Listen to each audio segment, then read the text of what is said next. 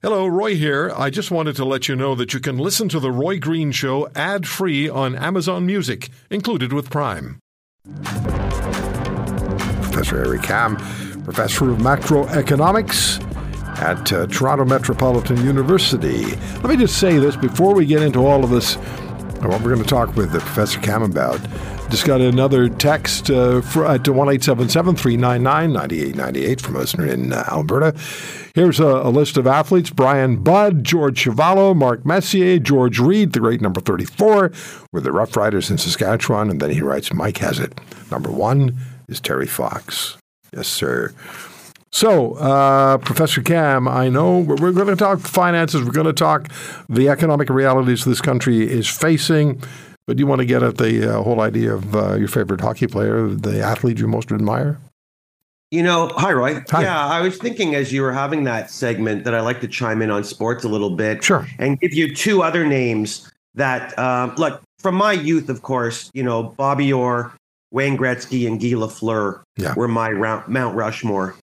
And I love them, and you know they'll always have such such a special place. But as I got older, I started to understand the value of volunteerism and what it means to lead your country when you don't have to. And so for me, the two players that come jump out at me uh, will forever be Joe Sakic and Jonathan Toews, who not only were multiple Stanley Cup winners, but were multiple gold medal winners for Canada. And one they got paid for and paid well, and I have no problem with that. But when it comes to the Olympics, that's effectively volunteerism. And we know, even going back to 1972, it wasn't always that Canadians were dying to play for their country. So I think about Sakic and Toews as just two examples of players that I would call captains Canada. Yeah. I'm going to mention somebody who never played for Canada, but and I tweeted about him earlier this week. He's the great um, uh, Rice. What's, what's, his first name? Um, the Boston Red Sox. Just oh, Jim name, Rice. Jim yeah, Rice. You, it just disappeared. You, so Jim Rice uh, they're they're you know superb player. Only played for the Red Sox. A, a little boy was hurt um, during a game, and Jim Rice got through the fence to get to the kid because the emergency workers couldn't have gotten there in time. Picked him up, got him back into the dugout. The Red Sox medical crew started working on the little boy. They got him to the hospital. They saved his life. He became a very successful businessman, but at the time, his family was not very well off. They didn't have the money to really pay for all the treatments the little boy wanted, and Jim Rice paid the whole medical bill. I was so glad you posted that because, as you know, I love sports history and sports trivia. I remember that event. He never got the credit he deserved as a humanitarian or a baseball player. And we could do two segments or three on what I think of the Baseball Hall of Fame and why it shouldn't even exist as it is now, because it's neither a hall nor fame, because the best baseball players of the last 30 years aren't in it, including Jim Rice, who should have been in that Hall of Fame 30 years ago, Roy. I'll take you another one. We'll get to we'll get to the economy momentarily. The Canadian or the the, the Hockey Hall of Fame. The, the fact that Paul Henderson is not in the Hockey Hall of Fame is an absolute shameful reality. It's the Hockey Hall of Fame, not the Hockey Hall of Lifetime Achievement. And he was a great hockey player. He wouldn't have made that 72 team if he weren't.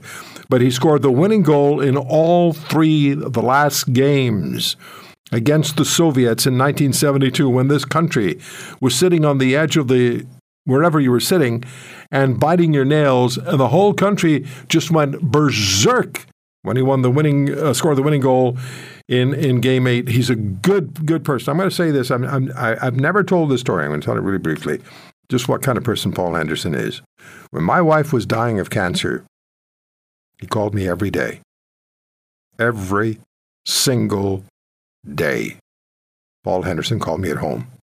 And he's, he's been battling cancer for a long time himself. Every single day, Paul called me to see how Liana was and how I was.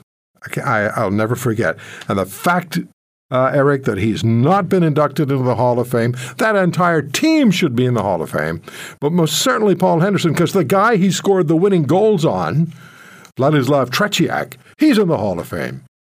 Not just that, Roy, because I agree with you 100%. But since we got into this, um, again, a humanitarian, a hockey player, I don't think a lot of people listening today understand what that 72 series meant. I thought of it this week with the passing of George Cohon, the person who effectively brought capitalism to Russia. And that 72 series brought the marriage of hockey in Canada to hockey in the Soviet Union. And Paul Henderson was its star. There's two things criminal. Number one is he's not in the Hall of Fame. It is not the NHL Hall of Fame, it's the Hockey Hall of Fame. And number two is what I'm really dreading, Roy, is he's going to get in one day, God forbid, posthumously. Yes. And that will absolutely break my Canadian heart. Yes, indeed. And I've asked him, do you know where the sticks are that you scored those winning goals with? Do you know where the sticks are? He knows where one is. You know, actually, I think he knows where two is. He has one. I think one of his grandchildren has another one, but he has no idea where the third one is. Hey, Roy. Yeah. Just a quick story for you about Team Canada. Sure. Last year, last year for my daughter's birthday, we went to a very popular establishment that serves steaks and has three letters in its name. And at the table beside us was um, who was it? Uh, Frank Mahovlich. And I said to my dad, I said, I got to do this. I waited till Mr. Mahovlich finished his dinner, paid his bill, and he was standing up. And I went over to take a picture. And I said, Would you mind? And he said, No, I'd be honored. And he looked at me and he said, How do you know me? And I said, My God, you're Frank Mahovlich. And he said, I don't find young people know their hockey history anymore. And I, I, I didn't know whether to laugh or cry because at the time I was 55 years old and I wasn't young. But does anybody go to a restaurant and not know Frank Mahovlich or Paul Henderson or Ken Dryden? I mean, I guess because they're the heroes of my youth. I mean, we could just do this all day, but please, one day, let's start a petition. Get Henderson in the Hall of Fame while the man is still on the planet to enjoy it. You know, I worked on that on the air for years. I had Paul on the air. He, I think he's resigned now to the fact that there's there's some movement within the uh, within the uh, uh the judges and the uh, the nominated the nominators. There's something that's just not right. It's like it it smells that Paul Henderson is not in the Hockey Hall of Fame. Let me just tell you one more quick story, and I, I may have told this before, but don't stop me because if you've heard it before, because I want to hear it again. Um, I was I was a kid. I just started out in radio. I was 16 years of age, and uh, I was spinning records. That's before I got on the air, which happened three weeks after I started in radio. But uh, but there was a story in Montreal. I was in Montreal. That Jean Beliveau was on the trading block because Sam Pollock was somehow not happy with the way Beliveau was playing. Number four, this is the legend, the, the legend. And I wrote a 16 year old's version of an indignant letter, Eric. And I sent it to, um, I sent it to Sam Pollock. And I sent another copy of it to Jean Beliveau. I got their address through however I did it. And and I self-importantly wrote something like, "I'm in the studio at CKGM was the radio station at the time. These hours on the weekend, and I expect to hear from you." To Pollock, right? I don't hear from Pollock, but I'm in the studio one morning, just spinning the discs, and the phone rings, and I pick it up and I say hello, and I hear that voice, "Mr. Green, please." And I said, "Oh my God." Oh my God, it's him. It's him, and it was him. And he said, I just wanted to call and thank you so much for the courtesy of your letter. Thank you so much. And, uh, and then he was gone. I thought that was such an incredibly generous thing to do, and it really helped me for the rest of my life. It taught me a lesson. It taught me a lesson for life. I know that some people don't like meeting their heroes, but I do. Um, but that notwithstanding, you can meet them. You can, you know, as you get older, they get older. But those people, and I know you know exactly the people I'm talking about, they will, they were, they are immortal in your mind forever. When we lost Bossy and Lafleur in oh, one week, yeah. it took. I mean, I I actually did cry because that's what I do when I lose my heroes. But they're immortal, and whether I meet them or I don't, it doesn't matter. They're larger than life. And I want them to stay that way because I don't care how old you are or what generation it is, Roy. Um, young people need heroes. and mine shot pucks and threw footballs and baseballs. And so I love each and every one of them and I just let them be immortal in my mind. Okay, I can't stop now. We're going to have to take a break, but I have to tell you this story. 1972, same year, I'm working in Calgary. I'm just a kid. I just, you know, my very early 20s, and, I, and I'm and I'm working at CHQR Radio. And Muhammad Ali had just gotten his boxing license back after being suspended for three years because he wouldn't go to uh, fight in, in Vietnam.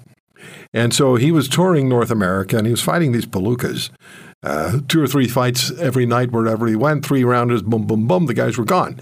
So he comes into the radio station, it was all arranged. He went in and Roy Jacks, who was a television personality at the time, as well as doing radio, he was the host, and Ali went in and it was all set up. Ali and he were going to argue about things, and then Ali was going to say at some point, I'm out of here, I'm not putting up with this. While this is going on, and I've been an Ali fan since grade 10, Eric, at this point, and I get to talk to Angelo Dundee and uh, who's his legendary manager, and he's telling me stories about Ali, and I'm just I'm just answering like he, he knew very quickly that I really know what I was talking about when it came to Ali, and Ali came out of the studio. Now I'm six one, and at the time I probably weighed about 225 pounds. I'm about around 235, 240 now. And uh, but he came out of the studio, and and so I'm a big guy, and he was a couple of inches taller than me, and he was lighter than me. He was I think he was around 215. And we shook hands, and I looked at him, and he said, he said to me, "No, you couldn't." You know what I was thinking? I was thinking he's not that big. Maybe if I put on gloves, I could take this guy.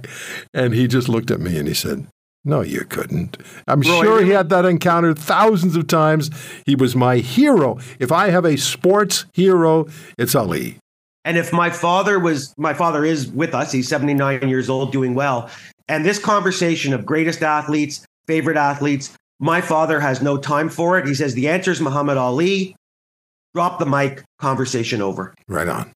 You told us uh, last weekend that Canada's economy is in the worst situation that it's been since 1929.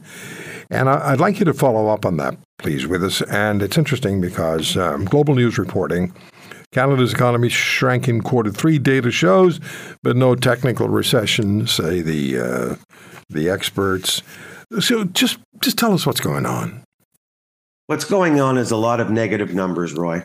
Um, I, I pulled them off the Statistics Canada webpage this week for people, and just you know, here's the here's the greatest hits: GDP growth rate, annual growth rate, current account, which is the trade balance, government debt to GDP, government budget, all negative, all heading in the wrong direction, which tells you that whether you're a demand side person or a supply side person, the economy is shrinking. Any excess demand that had been built up over the last 20, 30 years of low interest rates is effectively gone. And so when you combine that for me with the expectations of very slow, if any, job creation to support the labor force, it makes you wonder what's the growth driver? What does this government believe they've put into place to drive the economy. And to me, I can only see one thing, and it's immigration. Now, I'm all for immigration, but as an as a growth driver, Roy, as a growth strategy, it's a loser every time. And so I said that last week, and I guess now we're looking good because people have jumped on it and they're they're saying that I was right. Is just that when you look at any of the macroeconomic statistics or variables or leading indicators, they're all negative.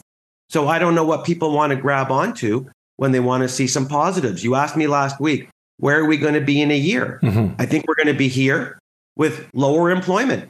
That's where I think we're going to be because, as I said, this is not a physics lab. Economics takes time to work. And right now, the only thing our government has its pedal to the metal is on the green initiative and what's going on at that COP or whatever it is, which is all very interesting but not helping anybody living in their car, Roy. No, it isn't. And the fact that Canadians, Canadian families, uh, have to choose between shelter or among shelter, food, and clothing because they can't afford all three. And Canadians are telling pollsters they don't have a great deal of optimism about our economy improving. You have that psychological impact as well. How much does that how much does that uh, matter? It matters huge. It's what doesn't get talked about the psychological scarring effect of unemployment and poverty and displacement. It is absolutely huge. And I'm actually glad you brought it up because we can throw around numbers all day. Right now, luckily, it takes very little to find a bunch of negative numbers that reflect our economy. But I'd like people to remember I'll tell them what I tell my students economics is a social science, it's about people. And so when you see negative numbers, those negative numbers, what they are really are hungry kids, homeless people, people that can't pay their rent, people that can't put food on their table. That's what those negative numbers are. And for some reason, our liberal government is ignoring this completely. And again, when people say to me, why do you support Mr. Poilievre? Do I think he's perfect? No, but he's the only person talking about these things. And right now, that's one better than the prime minister. Yeah, and it's scary too that we have uh, provincial governments literally, well, almost literally at war with the federal government. We have the premier of Alberta, and we'll be speaking with one of her senior ministers tomorrow about this, uh, describing the uh, Trudeau government as quote lawless. End quote. And Stephen Guilbeault is going on in uh, in uh, Dubai as though he's got everything under control. No, he's not. Mr. Guilbeault should be removing himself from from his ministerial duties because he's just a he's, he's a, such a negative impact on on on people's confidence. And no, nobody, I shouldn't say nobody, but most of the people I talk to don't listen to him anymore. They have no time to listen to him. They should listen to Scott Moe. He's on your show. Yeah, he is with us quite a bit. Yes, yes. Yeah, yes. and he says at some point I'm just going to have to start making my own rules because the prime minister's rules are killing average families. And he's yeah. 100% right. And I, maybe because they've just thrown their cards in the table and they know that it's over. But for some reason, the prime minister and his group just do not seem to be responding to any of the economic incentives that exist right now. And I think that's criminal. You know, all we have to do really is wait until the 1st of January because uh, Bill 151 in the Saskatchewan legislature now gives the option to uh, their power um, uh, administrators, I don't want to call them bureaucrats, to not collect the carbon tax. And, uh, and they're protected by the legislation. So the Premier, Premier Moe, is taking uh, Ottawa on head on, and uh, Premier Smith is not far behind. Dr. Kam, it's always a pleasure. Today, particularly, thank you so much. Premier Ford's not far behind either. Stay healthy, Roy. Yeah, you too. If you want to hear more, subscribe to The Roy Green Show on Apple Podcasts, Google Podcasts, Spotify, Stitcher, or wherever you find your favorites. And if you like what you hear, leave us a review and tell a friend. I'm Roy Green. Have a great weekend.